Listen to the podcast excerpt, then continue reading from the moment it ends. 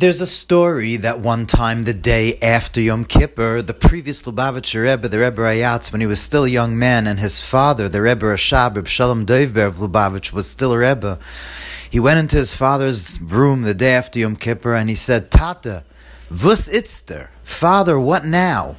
It's the day after Yom Kippur. We reached the greatest heights yesterday. What now? And for especially for any of us, the day after Yom Kippur is sort of like anticlimactic in some ways, but imagine for a tzaddik who Yom Kippur by a tzaddik was really feeling everything that Yom Kippur is. So he went into his father and he said, Tata, vositzter, what's, what's the avodah the day after Yom Kippur?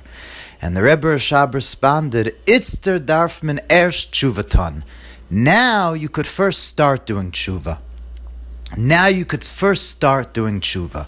What does that mean that the day after Yom Kippur one could first start doing tshuva? And the answer is because the essence of tshuva, of course, is not just over sins, just doing tshuva over sins, because even tzaddikim gemurim, even completely righteous people have to do tshuva. Tshuva, especially tshuva law, means returning one's soul back to God. You know that the soul that we have, God breathed into our nose, the breath of life. That's what Vayipach Bapav, Hashem blows our soul into our nose, that's the breath of life. And Shuva means to return that breath back to God's infinity. And of course, there are many levels in that, many, many levels because uh, our soul comes from a place of ayin, of nothingness. Our soul was created in this world, brought down into this world to become yesh ma'ayin, but our soul comes from the place of ayin, of divine nothingness, of complete unity with God. And tshuva means returning to that state while alive.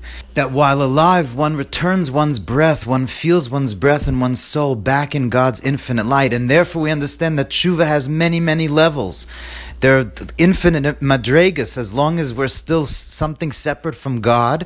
Even if you're in the highest world of Atzilus, no matter where one is, if one is any separate entity, any separate mitzias, any separate existence outside of God, one has to do tshuva. One has to return back into Hashem. That's our avodah. That's the avodah of tshuva. And the Rebbe Rashab was saying that dafka after Yom Kippur, when one reached the highest level, now you could come to an even higher level of tshuva. You could meditate on how much more you're one with Hashem because, like Hasidim said, that tshuva means coming to a hecher, das, a higher das, more das, more God consciousness. Tshuva means coming to deeper levels of God consciousness. The truth is that we are within God's infinite light. We are within Hashem mamish all the time. Our soul is one with God. But tshuva means to feel that, be aware of that, live like that throughout the day express that unity with God in how we act and to learn Torah and do mitzvahs.